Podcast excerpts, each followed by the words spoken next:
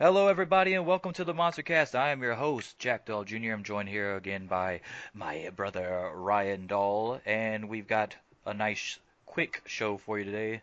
Uh, let's go ahead and just start with the NXT versus AEW ratings. NXT loses again. Both were up this week from last week, um, but NXT still loses 928,000 to 770,000 viewers, and AEW is now 13 3 and 1 against NXT. Yeah, it's uh pretty crazy actually how dominant they've been in that. I expected when this all started that it would be a lot more neck and neck, but man, it, it really hasn't even been close except for weird holiday shit, and it's uh kind of crazy. Um, let's see. Um, other than that, I think. Oh, and uh, SmackDown beat Raw in the ratings, even though SmackDown is a way worse show. I mean, I get that it's on Fox or whatever. It won like 2.4 million to 2.3 million this week. Um, Hmm. So the flagship show of Raw on USA Network is losing to SmackDown. Um, even even though Raw is finally a better show than SmackDown, so that makes no sense. And I guess we can attribute some of that to Paul Heyman, although I still don't know how much um, influence he really has as far as the final script of the shows. But Yeah. apparently it's something, you know, because the so- the guys that he likes are in prime positions on the show. So it's been reported that he liked Aleister Black and Buddy Murphy and um, Andrade, and they're three guys that are featured every week in high positions on the card. So there must be some kind of truth to him having some kind of control at um, or in backstage segments and shit on Raw. As far as what it, what are they called? The the president of Raw and president of SmackDown, like the weird things him and Bruce Prichard are. I can't remember. I can't remember their actual title. Yeah, I can't either. Um, Uh, or VPs or executive VPs. I don't know what the fuck it is. Uh, no, they wouldn't have done that. They wouldn't that have would have been funny though. they would have. Um, okay, so you watched AEW and NXT, Yeah. and did you think AEW was a better show overall? Yes, of course. And even even if you thought it was close, the last segment alone is just it's not it's not debatable. Um, the other thing is too, I liked I like the. I mean, we kind of guessed already that it was going to be Velveteen Dream, um, doing the return or whatever with the three circles. But did you feel like that took too long?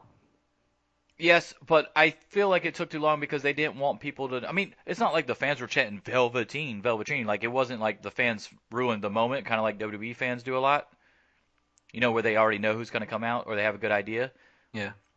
And I feel like those fans definitely knew it was Velveteen and not Ember Moon, obviously, who's still out with a serious injury. But um, yeah, it took long. But could it also have been the fact that we don't know where the fuck he came from? Was he under the ring? Yeah, I don't know where. It was if he was under the ring, then he doesn't really know. Maybe the comms weren't working. Whoever the fuck was supposed to be communicating to him under the ring or whatever. Um, I don't know. Who who knows what could have happened? But I thought it was pretty cool how he appeared out of nowhere on the top of the turnbuckle, and like even then the fans didn't really give it away because the lights had gone out or whatever. spotlight Yeah. thing. Yeah. So that was pretty cool. I liked how they did it, but yeah, it took a little bit. Yeah. I don't know. The whole segment felt like even before he came out, I thought the segment was going on a little bit long. It was no, Like- it was no Edge Randy Orton, but yeah. Yeah, no, no, no, yeah. for sure. That that dragged on fucking forever. That the whole the Edge Randy Orton thing was weird to me because like the whole spot where he puts it on puts it on him and then goes up to the top like he's going to jump down on it and then doesn't. There was no point in having that in there. You could have cut that whole part and then just gone straight to what he was eventually going to do with the Con-Chair-To thing and then been done with it. Or or you could have done the Con-Chair-To first and then done the spot with the chair and then had somebody come out and save Edge yeah, before he did it. Yeah. Uh, I mean, you could at least yeah to set up an interim feud for Randy before the build to you yeah, know because we know we already know Edge isn't going to be on every show. Plus, you just wrote him off of TV, so he doesn't have to be on every show. So right I'm sure that I'm sure the next time we see him, he'll be in a neck brace on a fucking via satellite segment. or coming down on a rascal. um, okay, so new beginning. Uh, I'm going to go over that right quick. Um, Moxley. Hey, yeah. What's Wait, up? don't I haven't seen it. So you don't don't want me to say anything? I mean, I know we have to for the show, but I I I already know I already know who won the Moxley match. I guess. So, okay. yeah. Then did you already know who won the Kenta match? No, I haven't seen any of it. Okay. I the Moxley thing got spoiled for me on Twitter, and everything else I haven't seen. You know, you can go over. it. I'll, I'll watch it. No. I'm. I mean, I'm only going to go over those two matches though. That was like the only thing that of relevance that happened as far as I'm concerned. So yeah, Moxley beat Suzuki, but it Mhm. was attacked by Zack Sabre Jr. after the match. So I assume that he's gonna fight him at some point, which is your favorite wrestler. So Hmm. um, I don't know who you're gonna go for in that one. And then Yeah. Kenta lost to Naito, but you already knew that was gonna happen. Yeah, not gonna let. Okay, sorry. But anyway, after the match, um, in a after the match, after Naito retained both titles, um, he challenged Hiromu Takahashi. Oh. Yeah, because what typically takes place is the IWGP champion fights the IWGP Junior Heavyweight champion. But Mm. what makes this weird is that they are both in the same stable, obviously. Right. And uh, Hiromu came out and accepted it. So First ever triple champion. So they're going to fight for the title. Well, the, the title's not on the line, but um, it's never it never has been, and it, I, it will not be this time either. Um, but but yeah. imagine Hiromu was the first ever triple champion. yeah, just After that just comeback, one up, that'd be- just one up, That'd be fucking amazing. just one up Naito one more time. Yeah. Fuck it. Like you, you worked so hard to get this double title reign, and yoink, three titles. Fuck you. Um, but anyway, I had a couple thoughts on AEW Dark, by the way, that I would like to go over. Um, Okay. I loved the Brandy therapy session video. Well, they had to. Okay, so apparently Awesome Kong is going to go film Yes, Glow. yeah, yeah, I get that. So they had to end this whole Nightmare Collective thing. Yeah, but here's the thing. Let me get into it because both of my parts are connected, and you already kind of ruined one. Loved the loved the therapy session video. Using the real life social media bullies in the storyline was really good. Um, I always feel like she gets a bad rap from fans. I, you can clearly see how hard she's working, and is already better than a lot of WWE women superstars that nobody fucking bashes. You know what I'm saying? So I don't get that. Um, really do not like the crumbling of the Nightmare Collective already with getting Kong off of TV for the final season of Glow. They could have found out a better way to get Kong off the TV. I feel like Yeah. they uh, could have had Nyla or even Aja Kong come in and do a spot to keep that little hint of a storyline going to put her away so she could come back into the group. Turning turning on the muscle already didn't make much sense unless they're just planning on getting rid of the group as a whole already and then just making it a Luther Mel thing from here on out. Which with the Brandy thing and then what she did when she came out to encourage Cody to get back up for his last lash or last two lashes or whatever it was. I think it was one more. Last one. Oh, yeah. So, I mean, that kind of made sense, but to for it to be where it was, and then you're not even really understanding what it is yet because it's still in the really the fucking middle of the storyline. To just saying, okay, it's over, or at least parts of like a big part of it is over, doesn't make too much sense to me. They, I feel like they kind of got backed into a corner with and had to do what they could with, with Kong like pretty much having to go. So uh, it's, I get it. It sucks, but you know sometimes shit gets cut short, and it's nice that they actually ended it instead of just pretending it never happened, which you get a lot in. WWE. Yeah, Certain other that- I get that, organizations. but here's the thing: like, okay, I know I know Nyla's not face, all right, and I get that, but she's the only one that would make sense for um, Kong to be out for a significant amount of time because one, she's already done it with with other people, right? Mhm. And two, that's what she's known for. She's just fucking off the hinges type character. Oh, or Baker. Eh. To do it to Kong, Hell yeah! Pull out all her teeth. yeah, but but Britt is already, I don't know, She- Britt's yeah, heel. That doesn't make any sense. Okay. Well, so is Nyla. Yeah, but Nyla's like more on the fence than anything. It's not like she's coming straight out and saying she's, She's fucking bad. she's on the fence. You didn't see her fucking attack Riho from behind. Yeah, so what? She's not on the fence about being a heel. She's always had a thing with Riho. Riho beat her for the title. Like, why? I would, pack, I would attack Riho too if I saw her. But listen, You here's the thing. Think teaming up with Pac makes you on the fence? That man is a bastard. Anyway, so Ri, I mean Riho, uh, Nyla could have easily just been okay. They could have done this thing with like Luther and Mel and Kong went out of their way to like without Brandy because Brandy had already had the segment earlier on, right? With the Mhm. therapy session. Well, later on in the show was when the breakup happened between Kong and Mel and Luther. So what you could have done instead is had Nyla in a match instead, and then had those three come out and try to convince her, a la uh, Kris Statlander, to be in the group because Nyla being in the group would kind of make sense, right? But Nyla says, "No, I'm a fucking loner." They try to take out Nyla, and Nyla fucking destroys Kong, and then you write her off TV. Or just have Statlander injure her. Yeah, Statlander injuring her would have been cool too, I guess. Um, I Like they, all you had to do was book it at least because they had to know for a while that she was going to go tape, right? yeah, everybody so- knew. So you give it. They already did the thing where they were trying to recruit her. So you have a thing where they attack her backstage one week, and then the next week she sneak attacks fucking Kong backstage and injures her to get her out of the way to like make things safer for herself, and then you can continue the the whole thing without having Kong around anymore. But now Kris has the upper hand because all they have is Mel and Luther. Yeah, but and what I liked about it, what I everything that I liked about the therapy session just turned around and it was like everything I didn't like about the last segment. Like so you mm. went from a slow burn build and then literally like two segments later the the storyline you pretty much is already over and you already know where it's going. You know? Yeah. Like I didn't like that at all. Mm. It felt way too rushed after well, obviously, way too rushed well, we don't after know the therapy much, session. Every, we don't know how much The therapy session was so good, though. Yeah. Like, I'm like, why didn't you do that a week ago? I mean, because like you said, they're doing long-term storylines, right? And they right. already knew, they already knew Awesome Kong was going to go film this last season of Glow. Well, we don't know how long they knew. Yeah, I don't. I, I'm not buying that, but it's whatever. I mean, it's not a huge thing because I was not like a huge invest, hugely invested yeah, into I the wasn't Collective. But I'm just it. saying, like, it could have made a lot more sense, and you could have boasted up somebody else, like a Nyla or a Kris Statlander in your case with with your theory or whatever. But those are really the only two that could have taken out Kong, short of Aja Kong, who we don't even know what their uh, relationship is with her at the moment because she only had that one little thing at uh, Fyter. I mean, Fyter Fest, Fight for the Uh, Fallen. I I'll tell you right now that Yuka Sakazaki could have fucking beaten up Kong. Anyway, Dude, I Yuka love her. Saka I do. I like her too, but she didn't even win her match against Britt Baker. So Yeah, she did. she won that. Yes, that's why Britt got so mad at the end. She, yeah, she, uh, Britt had to. Oh yeah, she to did win. to do the mandible Yes, thing. I was I was fucking pulled her up. surprised. Yeah, I was surprised, and then she uh, knocked her tooth out or whatever. Yeah. Yeah, that was cool. I don't know if her tooth was already out and that was a fake. That's a fake too. Yeah, seriously.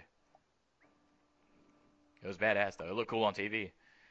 Yeah. Um, okay, so on Raw, the uh, only significant thing that really happened was Ricochet won a triple threat match, and he will now die at the hands of Brock Lesnar for the Universal title in Saudi Arabia.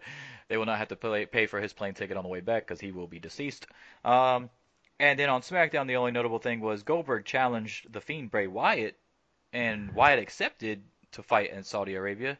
Um, also, I had a few back and forth things with Goldberg haters online, and I'm not a big Goldberg fan either. I honestly think he's a dick. But to hate someone, to hate on someone who is willing to go to Saudi Arabia for the money, for the company, when you have so many other people that will not. You cannot have then the talent that will not go complain about other talent that will go getting paid a large sum of money. Also, you can't have fans hate on somebody because the motherfucker still draws and it's proven that he still draws. It's the Yeah. same concept that we had with Brock Lesnar. It makes no sense. I can hate that he's a part-time champion, but I'm not going to hate on the guy for having a contract with WWE. It's just that's stupid. I'm not going to No, hate no. on somebody if make money. And you, knew, of course, you had people like that, and of course, I got into Twitter battles with said people. Um, and oh, I love this one guy. I don't know if you went through the conversation or not, but this one guy, he said some shit about, um, yeah, he can't wrestle anymore. He never really could wrestle. Um, his last match was one of the worst matches ever. And I was like, okay, well, it was 100 degree weather in Saudi Arabia with another 50 plus Right. age performer, and he had a concussion. Now I, and I'm and he hadn't a- wrestled in how long yeah, until and, that? And Yeah. those two have never fought before. That was the whole build Right. Was like they've never fought. So of course they had no chemistry whatsoever. So I am not a Goldberg apologist by any means, but with all that against your theory, what part of you thought that was going to be a goddamn five star classic? Right. We just wanted two big men pumping meat. Yeah, I mean, it's not. It's first of all, it's not their fault that WWE put them on last. Okay, they should have been. They definitely shouldn't have been the main event, if anything. Yeah. And and they went over ten minutes in that heat with those two guys. Are you crazy? They definitely shouldn't have had a ten minute match. That should have been like a Goldberg Brock Lesnar thing when Goldberg came back and had his little program with Lesnar. That was fucking amazing. Like that caught everybody off guard. It made sense. It made them both look good. It was fucking insane. Like don't act like Goldberg is that far removed from a compelling storyline that you were vested in when I heard the pop when that happened and I know how I felt when it happened. I was like, what the fuck are we watching right now? It was insane. So don't act like Goldberg has no star power whatsoever. Like, you Dude, know what I'm saying? Like these I people are so was big. stupid. Yeah, go ahead. I wish it was Big E. I wish he'd come back to fucking challenge Big E. Yeah, I mean, I get that for Big E too, because you know Big E really would like that too. But I don't know how they would ever set that up for it to make sense. Story I don't even care. I don't yeah, oh, that's true too. I'd be like, hey man, I'll go over to the side and be like, hey man, can you can you do one house show match Right. with Big E? Let's just give it to Big E. Fuck it. Let Big E have his moment. We'll pay you Yeah. a million dollars just to have this one match with Big E. Right. Uh, he won't Fuck- leave us. He won't leave us Oh. alone about it in the back. I don't know why. Just Kofi, Kofi and Xavier need to just pull him aside and pay him the million dollars. Don't even let WWE do it. Yeah. I mean, if Goldberg goes to WWE and says, "Hey, I want to fight Goldberg," I promise you, he's they're gonna let him. Mm. So it's whatever. Anyway, um, that's all I really had for the main shows that I watched. Anything you want to talk about? I mean, it'll come up later too because I'm sure we'll talk about it. But the um the strap segment, the the the, lashes segment, Yeah, yeah, the lashes segment. Yeah. that was way better than I thought it would be when it, when we when they first announced it. I was just kind of like, ah, like he's gonna go out there, he's gonna be super cool, take his ten lashes and act tough and act like it's hard and then whatever. But the way they did it with like the different people coming out and like the slow burn to it and then Yeah. fucking Wardlow getting him one to set up the the cage match a little bit better. And then even the last hit, fucking Yeah, the To- last hit. But I, I actually didn't like the last hit. Out of everything that happened, I didn't like the last hit where he just hit him in the front instead. I didn't like that. It was kind of like too quick. It was almost, I get it because it was like MJF fucking gave up because he knew he was going to take that last hit and he was going to get up because he already got up from everything else. So I guess that's why he did it. it I mean, it's like kayfabe wise. I mean, you know, like he just Well- said, "Fuck it, I'm gonna hit you." I mean, I'm done. We're gonna be fighting, so I can't do nothing about it. Type deal. That and also it seemed to me like he deliberately hit him in his dream tattoo.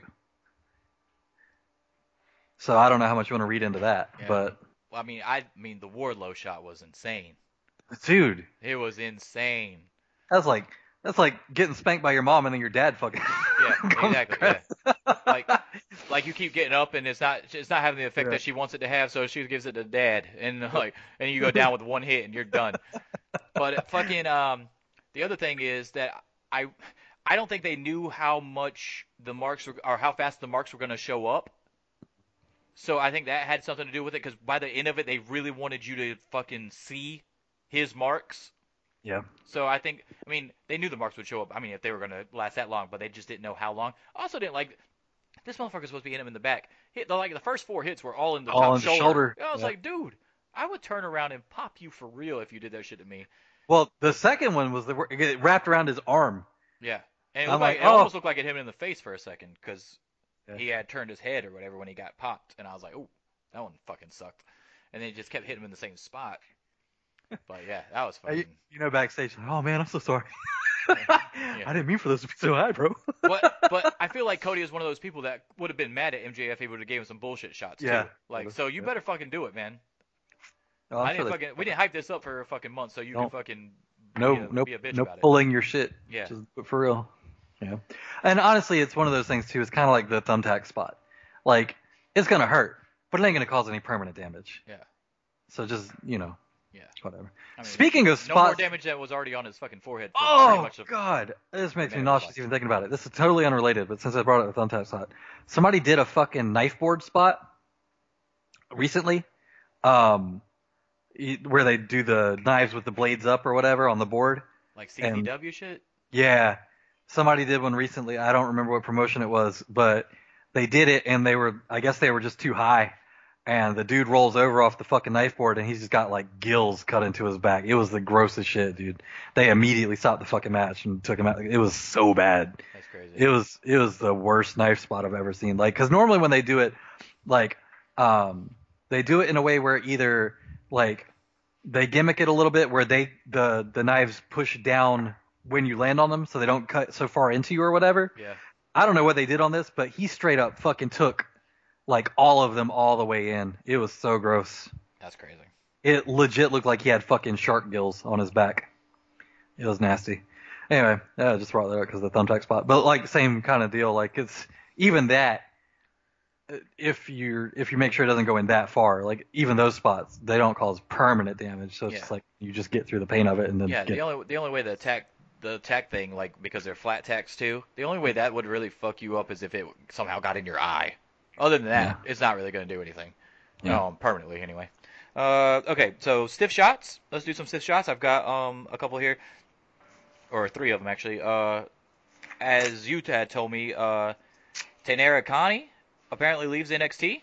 Yeah, she just walked out, man. Um, after a disagreement with management, she has removed all mentions of NXT or WWE from her social media profiles and bios. So, interesting. Now, I told you um, while we were talking about this um, that I don't think she has the clout to just go to AEW or anything, but I could see her in a place like Impact or Yeah. AWA.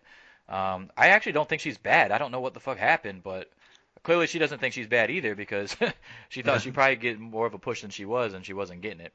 Right. But then you can have somebody like Catanzaro come back and just magically be on the NXT two, three weeks in a row and be in a Rumble and all this other bullshit when she took her ball and went home because she didn't know if she wanted to do it or not.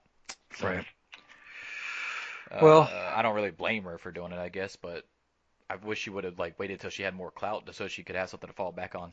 Hey, we don't know if she's got somebody talking to her. Yeah, that's true too.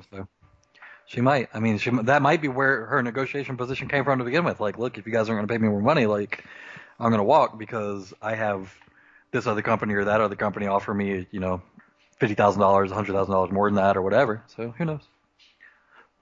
Um, Vince has somehow changed the name of a current champion in the newest stable of their promotion that just happens that just happens to include someone who is basically the biggest company man that they have in Seth Rollins.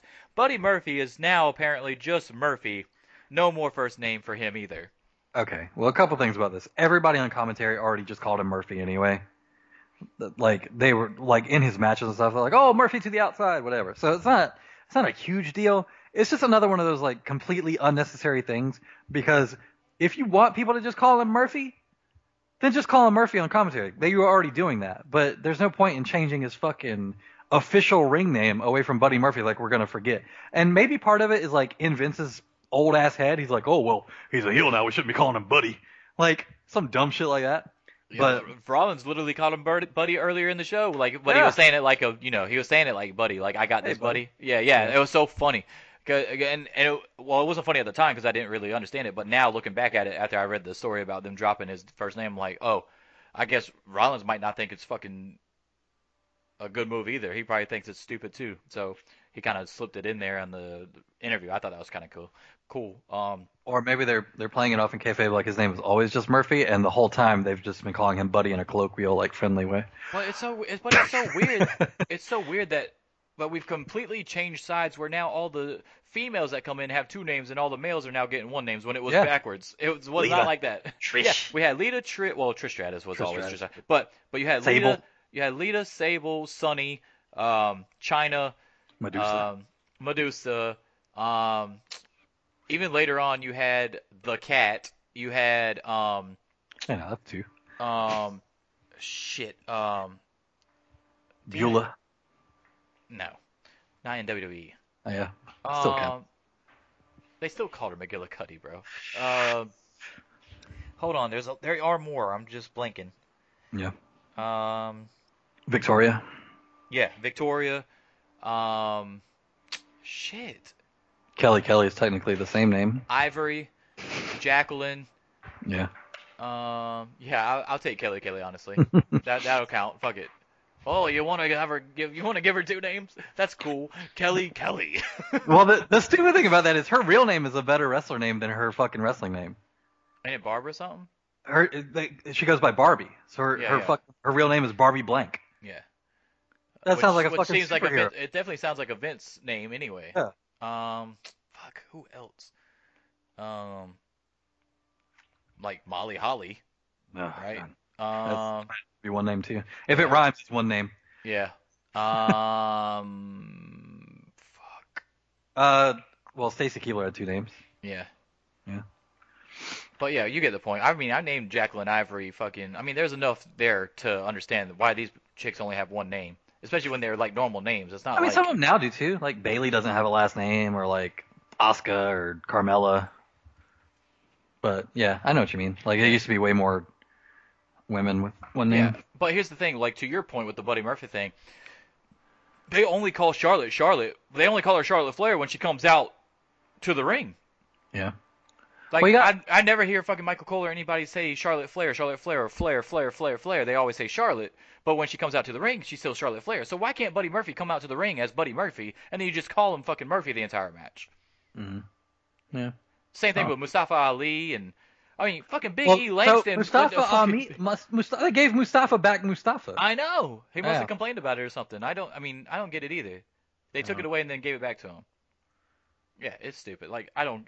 I really don't understand how they do that. You already own the names. Like why are we? Why are we having to go out and get un, more trademarks and spend more money when you already own that specific name and it's not that big of a jump? All you're doing is dropping something. Just keep it. You go from Chad Gable to Shorty G. That's fucking stupid. You go from, uh, let's say like like say for the Mustafa Ali thing. You go you trademark Mustafa Ali right for all your uh, merchandising and shit like that. Then you drop it to Ali. So now you guess what? You got to go back and trademark just Ali, and then you turn right around and fucking trademark Mustafa Ali again. Like you're just wasting the extra money that you don't need to be wasting.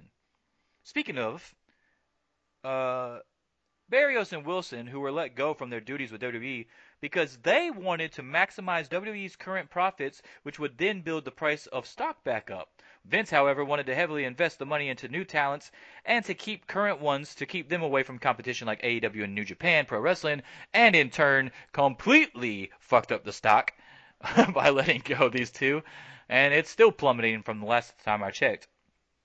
Uh, I don't know. I don't know how the fuck Barrios and Wilson thought they were gonna m- make the stock go up even higher than what it was at the time that they were still there. But now, it, it's almost like anybody that comes in would automatically look better in the role because it's almost certain that the stock would bounce back because it's at like all-time lows right now. So anybody that Vince puts in there, it's going to make Vince look better in the long term or in the short term rather because when the stock bounces back up even a little bit, it's going to look like he knew what he was doing the whole time. It's fucking stupid. Yeah. Well, But uh, what do you? I mean, what do you think about? It? I mean, the whole financial reports and everything came out for the what was it, the fourth quarter? yeah, Yeah. last year. Yeah. So I mean, they're way down on uh, network subs and stuff too. Um, Yeah, by like how many? Seventy, seven hundred or seventy something. It was, Uh, I remember seven. I remember seeing the same number seven. Yeah. I want to say seventy thousand, but I don't. I'm not sure. It could be more than that. Yeah, their live events and their network numbers are both down. They're down. Um, they went down seven million from uh, last quarter, if I recall correctly. So yeah, showing the company had a decline from 34.4 million to 27.4 million from the previous quarter. Um, Their original programming for the WWE Network is also garbage. Like it used to be really good. I used to actually like get ready for the new shows that they had. I really like the original shows that they were producing, and now it's more just not even really shows. It's just a lot of backstage stuff that I don't care about, other than the. I mean, you got a few things like the I like the 24/7 Chronicle stuff, and I like the Austin podcast, obviously. But other than that, man, they used to have a lot of shit that you would just go out of your way to watch, and now they don't have any of that. All their original shit sucks now. table for three is okay too. Yeah, I, do, I mean that was part of the old school. That's one of the few that they haven't fucking canceled yet. But they had the uh, the thing with uh, Rosenberg that I liked when he was with JBL and Paul Heyman all the time. That was kind of like part of the interruption on ESPN, but Yeah. for wrestling. They only had like what three, four shows of that. It was really good. I, I don't like that they got rid of that. They got rid of Culture Shock with uh, Corey Graves. I like that. They got rid of um uh, the Renee Young show. They got rid of the pranked show that was like that was like pranked or whatever for WWE. They got rid of that. Um, they got rid of. Uh, well, I, I haven't seen the animated. They only had the season two recently. I mean, well, not recently now, but it took them forever to get season two of Camp WWE out, and now I think that's pretty much been canceled. And that was a good show. They had. Um, I don't know. It's just a lot of shit that they had that was really good, and they just gave up on it way too soon, and now they're just producing bullshit. I don't like any of their new shows that are out. Hmm. The Edge and Christian uh, show of awesomeness or whatever the fuck it was, that was pretty good. Um, I think that only went two or three seasons. I like the McFoley reality show. That only lasted one. Um, I really wish they would bring back Legends House with a new cast, which would be cool because I really like Legends House, but that was before WWE Network. Um, I don't know, man. They they had so much good shit, and now they have really nothing I go out of my way to watch except for so far, recently anyway, was the three Austin new podcasts. I mean, even with the Austin podcast, you had the old Austin podcast that they got rid of. Then he was gone for a while, and then they brought it back with his new format. So, I'm really not liking the WWE Network, and I don't know how the fuck they're going to grow their audience. And I feel like a lot of their audience feels the same way. I mean, they're losing subscribers by a lot. It'll probably pick back up around WrestleMania because you know quarter one is always really good. Yeah, but it's going to be people subscribing for free. Yeah. So yeah, they're down they're down 10% in subscribers, right? Um, so they're at 1.4 million subscribers right now.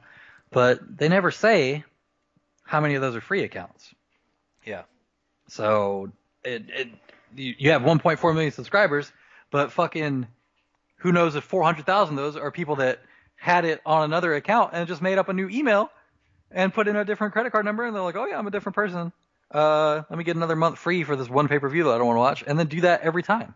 You know what I think WWE should do, by the way, to keep long-term viewers, and that's not just because I've literally had it since day one, since launch. I've had it, so they've gotten 9.99 from me every month since it came out.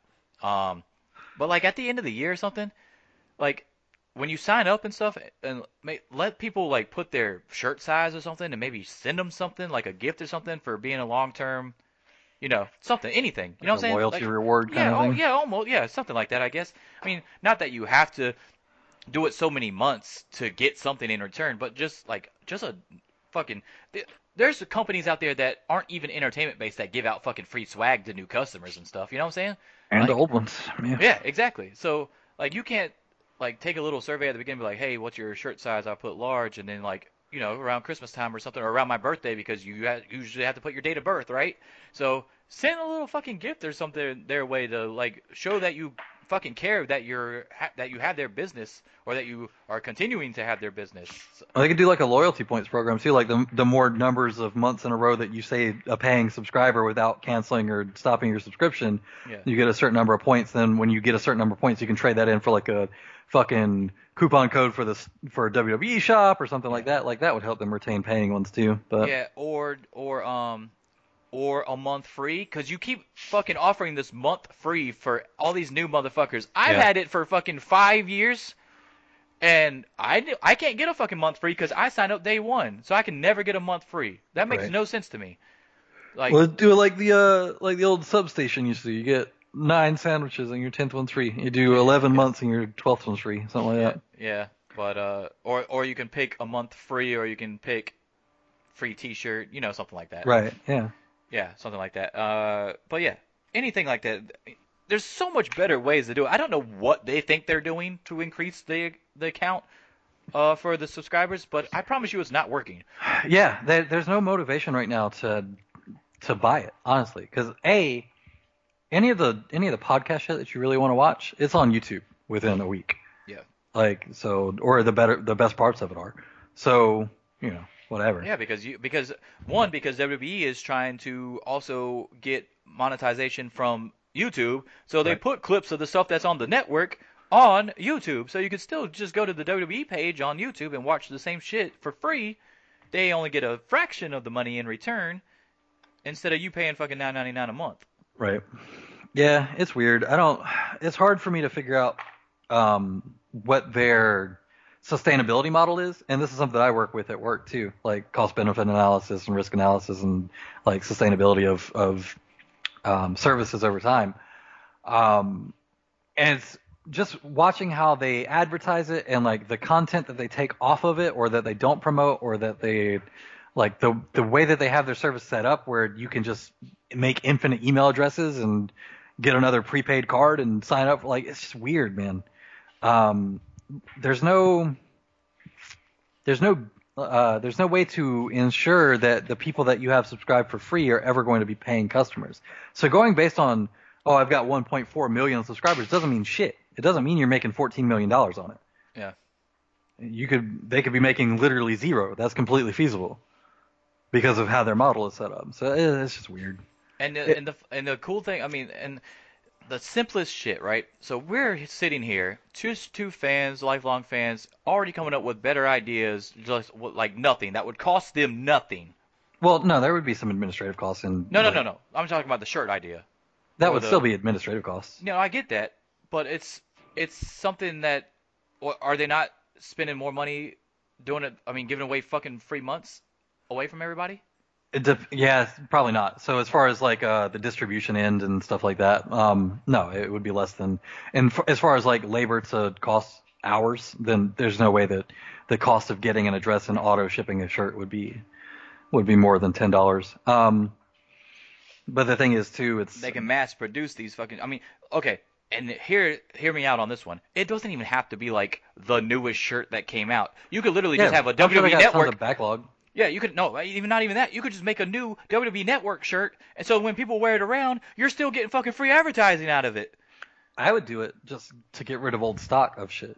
Yeah. Like, because people wouldn't like, oh, oh, oh no, I got a fucking Bayley shirt. Like, okay, whatever. Like, it's still a shirt. I mean, but if it's a free, yeah, if it's Yeah, free, it's you're free. not gonna care. That's what I'm saying. Yeah. As long as Nobody- it's the right size, no one's Nobody's ever complained about a free T-shirt. Exactly. Yeah. And if it's the right size for you, or like if you know somebody that wears the same size as you, and you know, okay, if I know somebody, hey, he wears a large, and I know he's a huge Bayley fan, and I'm not, I'm still gonna give it to him, and I'm I still I'm still gonna think that the gesture is cool It's also in- to send me the, the interesting thing is too, they could also do it uh, based on um, your watching patterns. You know they used to do this, by the way, when I when I used to purchase the main pay per views and Mhm. pay full money before WWE Network.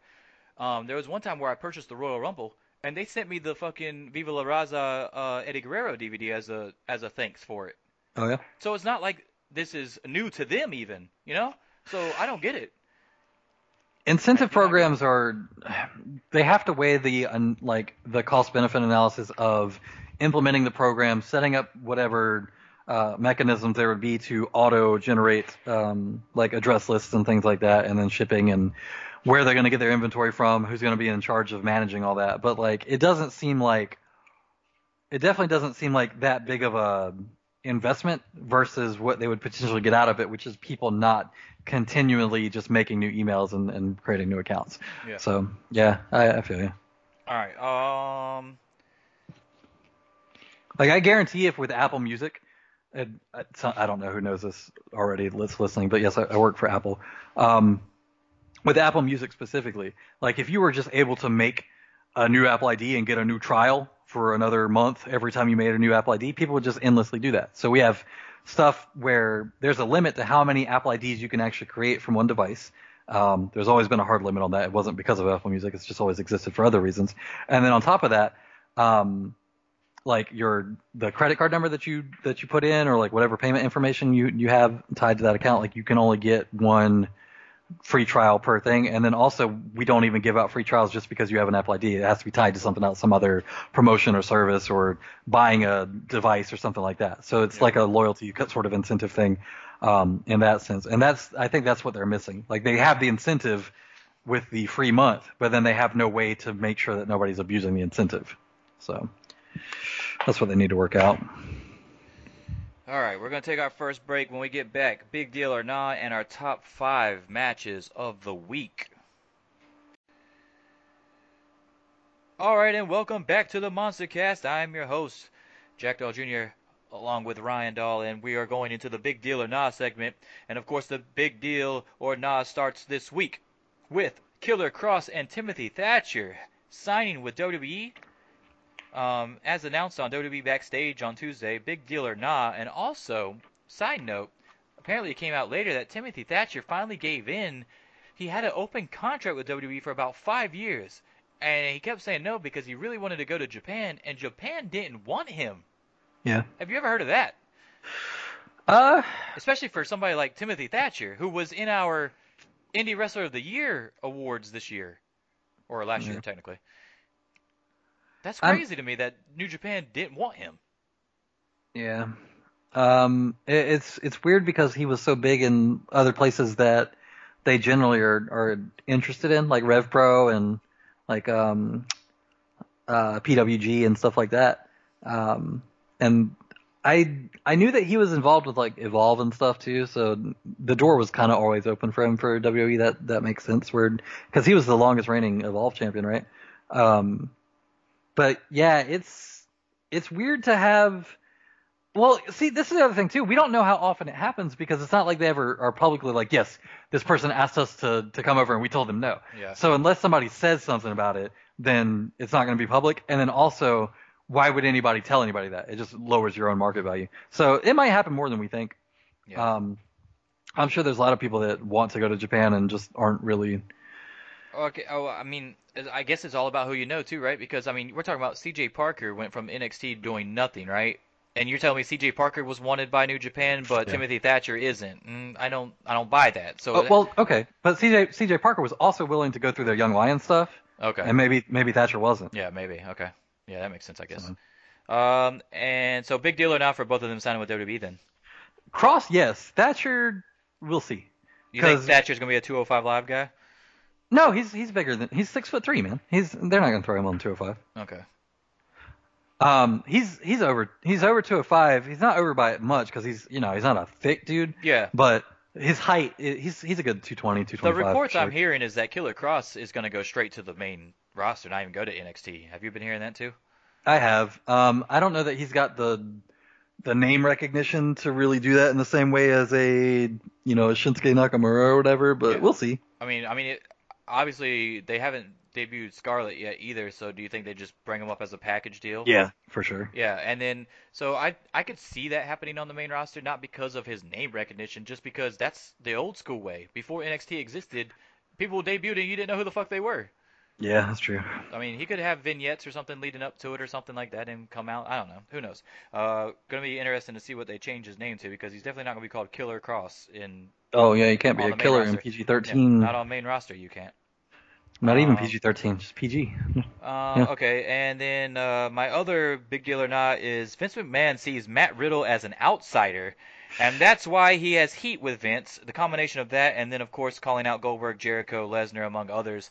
Big deal or not? Now, before you answer this, I would like to say, although Riddle has always been a wrestling fan and has been in wrestling now longer than he was ever in MMA, uh, I feel like Vince has, to me, has officially lost it. If that is really his position on why he has heat with him, that he's an outsider.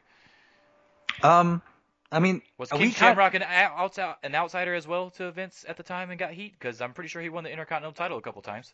Ken Shamrock also probably wasn't calling out wrestlers I mean, and completely that's- ignoring the fucking true. respect hierarchy. That's true, but he's seen. You're telling me that he's seen Matt Riddle as an outsider when you yourself on the show explained to everyone that he wasn't even a big deal in the UFC. So how is he viewed as an outsider when he was a lifelong wrestling fan and has been wrestling now longer than he was in UFC or I- in MMA? I think- period. I don't think outsider has so much to do with his background as it does his approach to kind of like we were talking about. Like he doesn't have the same reverence for that hierarchy, that social hierarchy backstage that Vince is used to, like with the boys. Um, you can tell that Riddle just sort of doesn't give a shit about that, which is, you know, it's off-putting to people that Oh, are yeah, I mean, it's- entrenched in it's that no. It's no harm, no foul to us as fans. I mean, Right. it's kind of cool to us actually, but to them, I would understand why they would not like that. Like if Undertaker was still there, he would not like that shit. Right. I get that. Exactly. But to us, it's kind of cool because it's something new and different as far as like, okay, this motherfucker's just gonna do whatever he wants, and I feel like he's so good that you're not gonna be able to hold him down, honestly, especially in NXT. Um, I don't I don't get that same sense. Like he's he's he's good. Did you don't see? get me wrong. Did you see the segment with him and Pete Dunne on the beginning of NXT with the golf cart or whatever? I didn't really like it.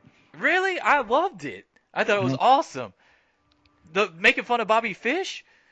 That was It's- great. It's just corny to me. Come on, man. That was so good. I, in that in that moment, all I could think was I'm definitely I'm definitely more of a Pete Dunne because I would just be looking at him like he's a fucking idiot. And no, that, but that's Pete Dunne's character, though. yeah, I know. But I love this fucking tag team, and I love that segment and playing up to what they already are, just you know, the extension of themselves. I think gives them de- both depth.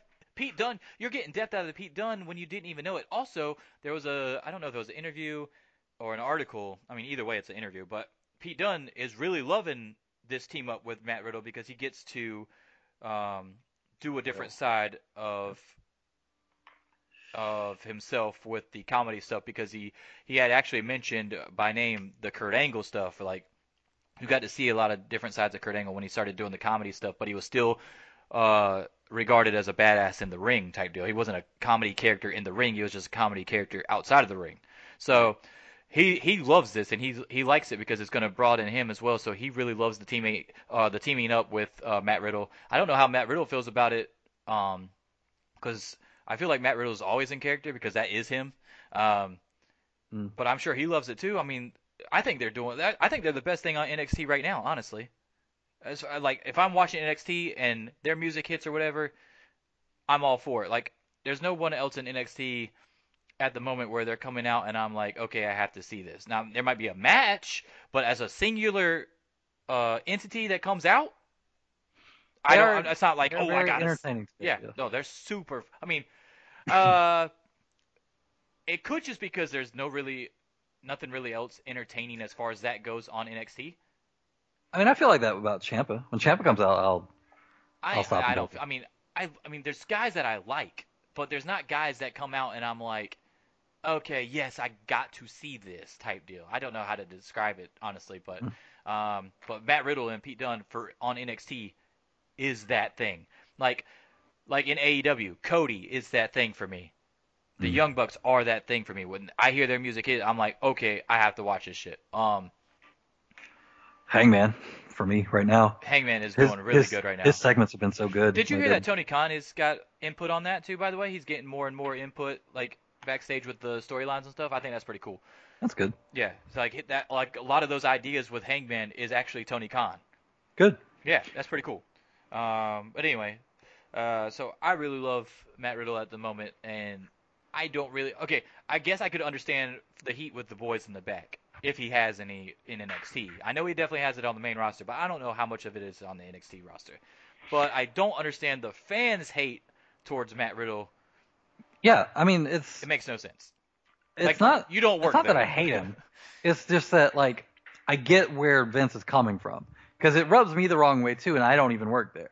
So it'd be like it'd be like if I had a new employee, uh, or if I I pulled somebody onto a project, right?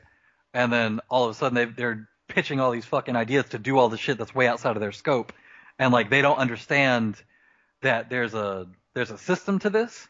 And not only is there a system to this, but also the things that they're pitching go against that system in ways that they don't understand would be negative because from where they are, they just want to be involved at the top. And I'm like, this isn't how this works. You're going like, and the more you bring this up with other people and try to pitch it as an idea without understanding the nuance of why we can't do that, you're just pissing me off. But there's also uh, on Matt Riddle's side, you were the one that brought him in and beat fucking Cassius Ohno in like five seconds, and then basically did nothing with him storyline wise. It's Cassius Ohno.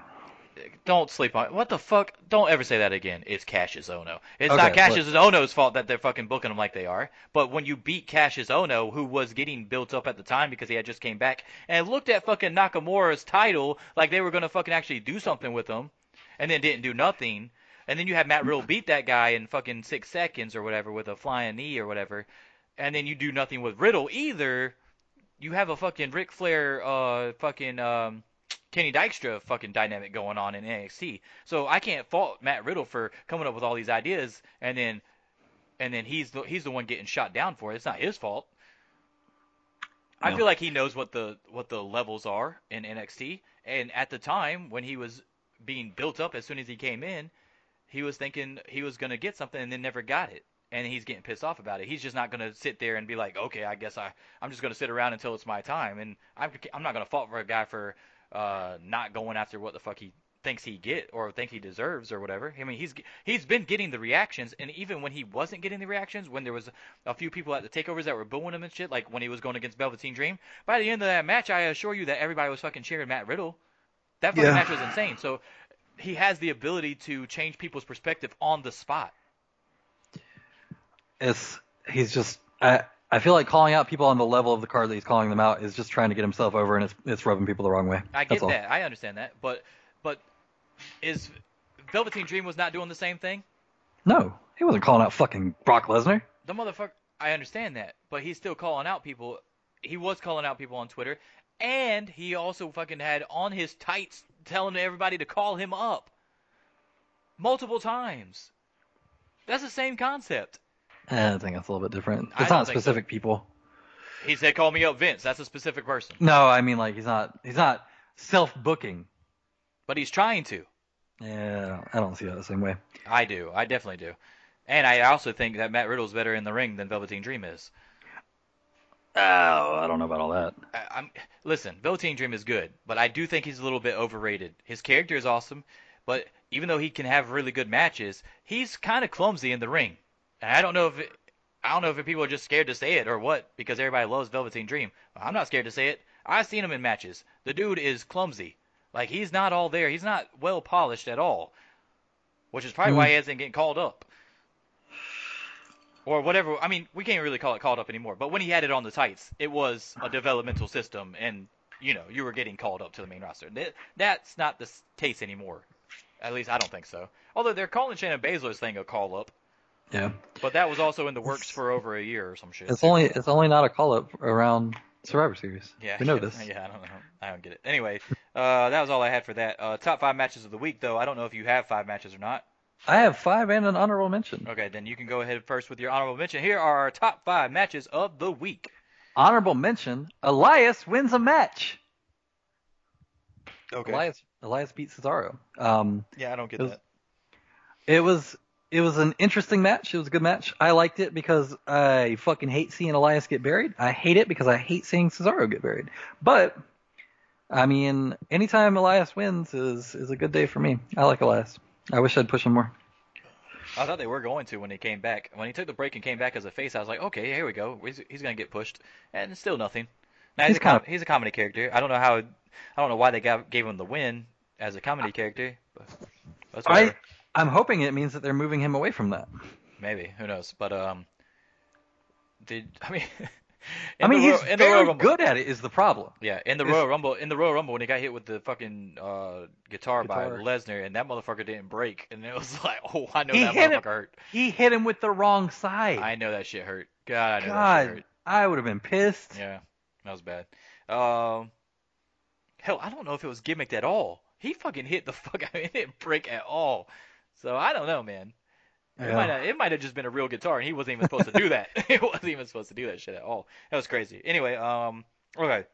So my number five is the triple threat from Raw: Ricochet versus Rollins versus Lashley, where now Ricochet will die at the hands of Lesnar, um, due to bare hands, not guitars. Yeah, that's going to be an interesting matchup. That's gonna Um, be I- the craziest F5 you've ever seen. Ricochet's probably gonna do like three rotations. It's gonna be like a helicopter instead of an F5. He's going to be doing it from the center of the ring, but Ricochet's going to be going over the top. Uh, all right. Yeah, who's your number five? I had Baker versus Yuka um, as my top five. I just I like the flow of the match. I thought it it did a good job of making both of them look good. I like the ending.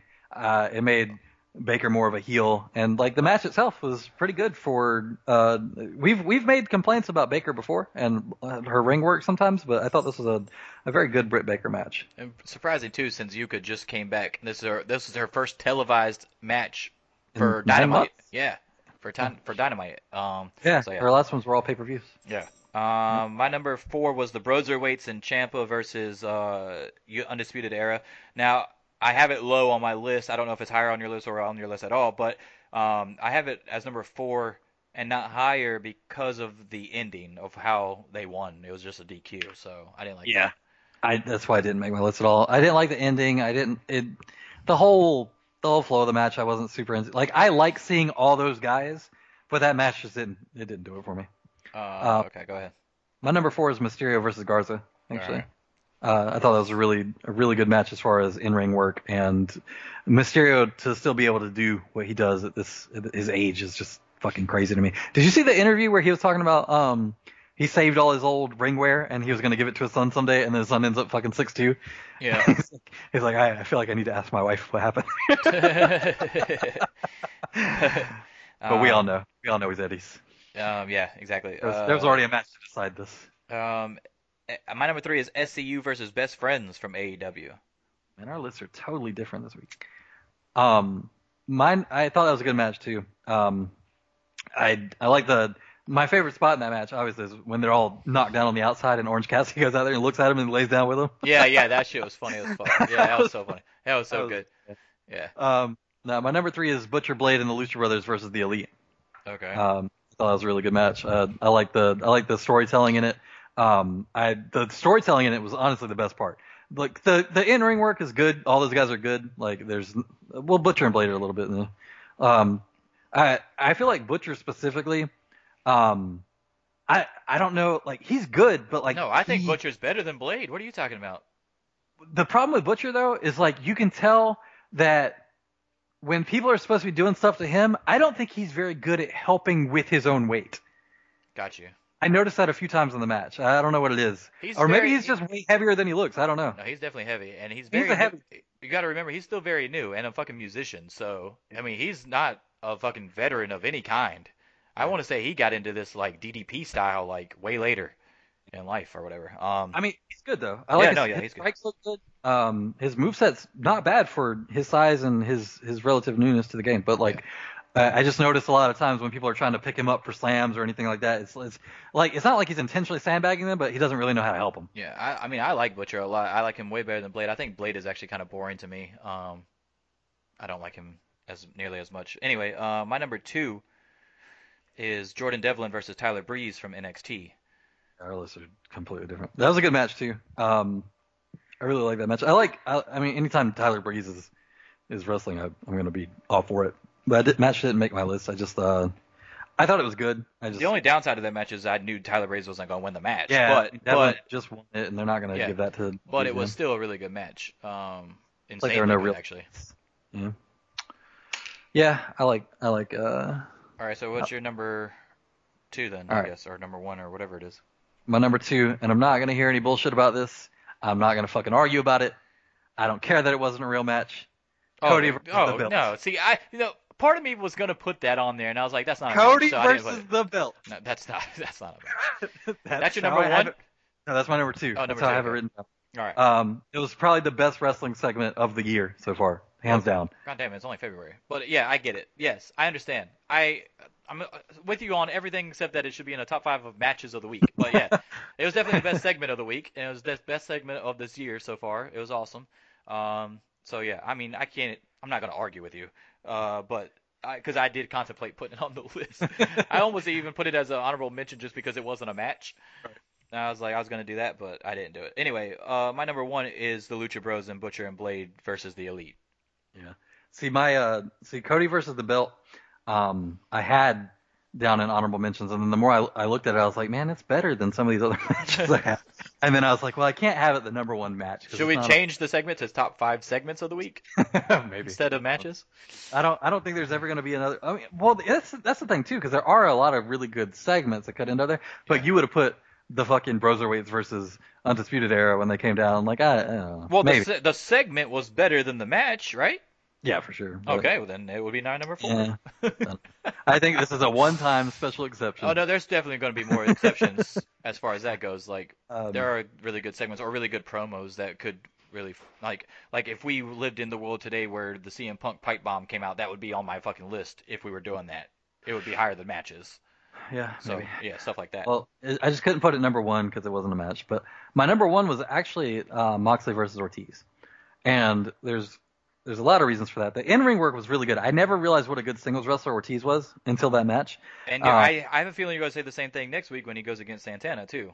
Just Yeah, probably because I it's not like I've seen them in a lot of singles work. Speaking of work, and before you get to your point, Santana's mic work was amazing, by the way. Yeah.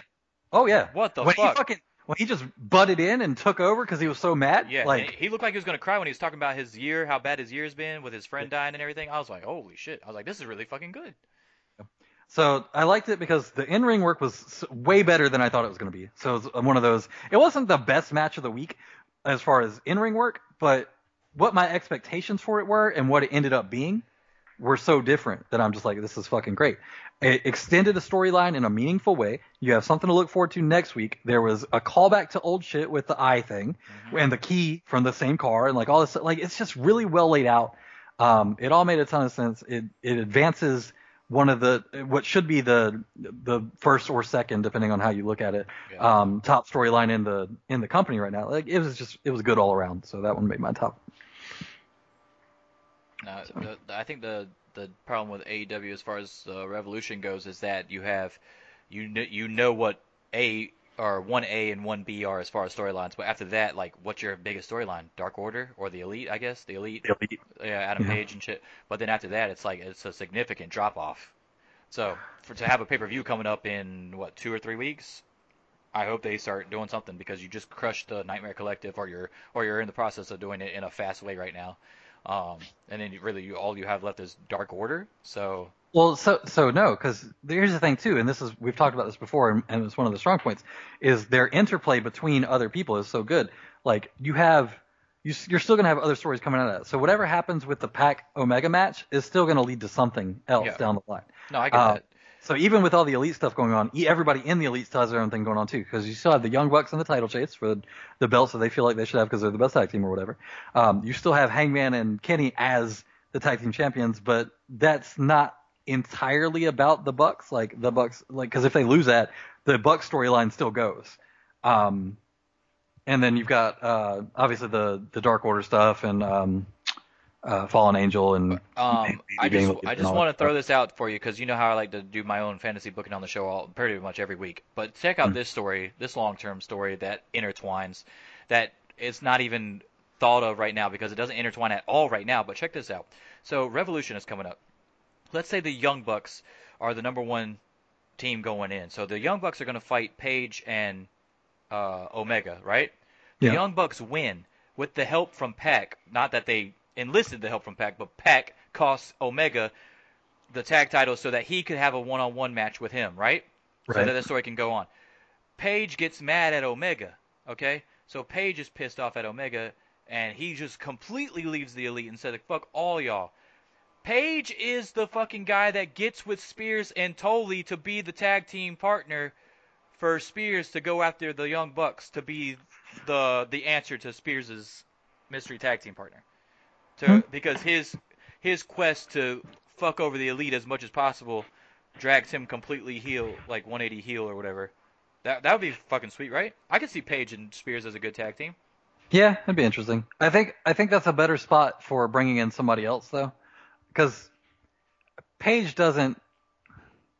I don't I don't want to sideline Page in the tag team division at all. Like I get what you're saying as far as his motivation and stuff, but if I'm booking that, I don't I don't want Page to be in the tag team division any longer than this Omega storyline plays out. I want him back in singles. So Yeah, but I mean, there's already so many singles guys and only one title. So unless they're planning They on do need a introducing this, title. yeah, they need Yeah. this. They need another title soon, I think, because they're building the guys up fine, but then you have nothing to fight for, and then you got the girls that you have the one title, but nobody's really being built up for it. So Riho's beating everybody. And it's Right. like, okay, what the hell are you gonna do? Because now you don't have enough challenges for Riho, and you have way too many challenges for for Jericho, but you don't have Yeah. a secondary title. And it's that's the way it is with most uh, wrestling promotions that have uh, females and males. Is that you have more than one singles title because the male roster is deeper than the female roster. Right. you don't have that in AEW right now, so it's kind of like, well, if you're not gonna put Adam Page immediately in the main event for the world title, this would be a good sub story for him until you do, or until you get a mid card title to have him with Spears. yeah, So that's what that was my thought process behind it anyway. But I think that would be a good way to go towards it, or go for Page in the short term anyway. Where Mhm. Spears finally thinks he has the partner that he needs, and Page is willing to be. You don't even have to be. You don't even have to give him a tag team name and have him win the titles against the Bucks. He could fail against the Bucks right. Um, or whatever, and then I don't know. I, I think a lot of shit got derailed, and they don't know really what they're doing. As soon as Scurll said he was going to fucking NWA Yeah, and, and staying with Ring of Honor and all that shit, so I think that fucked up a lot of stuff. for sure. All right, Well, hopefully we have Matt Hardy coming there soon. yeah, the Exalted One. The exalted one. Um, yeah, that will solve some of their stuff for sure. Or Have you been seeing the stuff that he's been doing on Twitter? Yeah, of course. Dude, it's so good. Yeah, I don't get why they're not doing it. I It'll, don't know either. it'll even be even better when they got when he's got money behind his stuff, you know. Yep. Um. So yeah, I wish his wife would get the fuck off Twitter. Yeah. Um. Anyway, so yeah, that's our top five matches of the week. Um. Next week, uh, should be interesting as well as the burn, or it'll be the cage match, right, between Cody and Wardlow. Wardlow. Yeah. the cage match in Atlanta where Cody's literally gonna blow the roof off the place with his pop because that's where he's billed from. Yep. Even though he was born in North Carolina.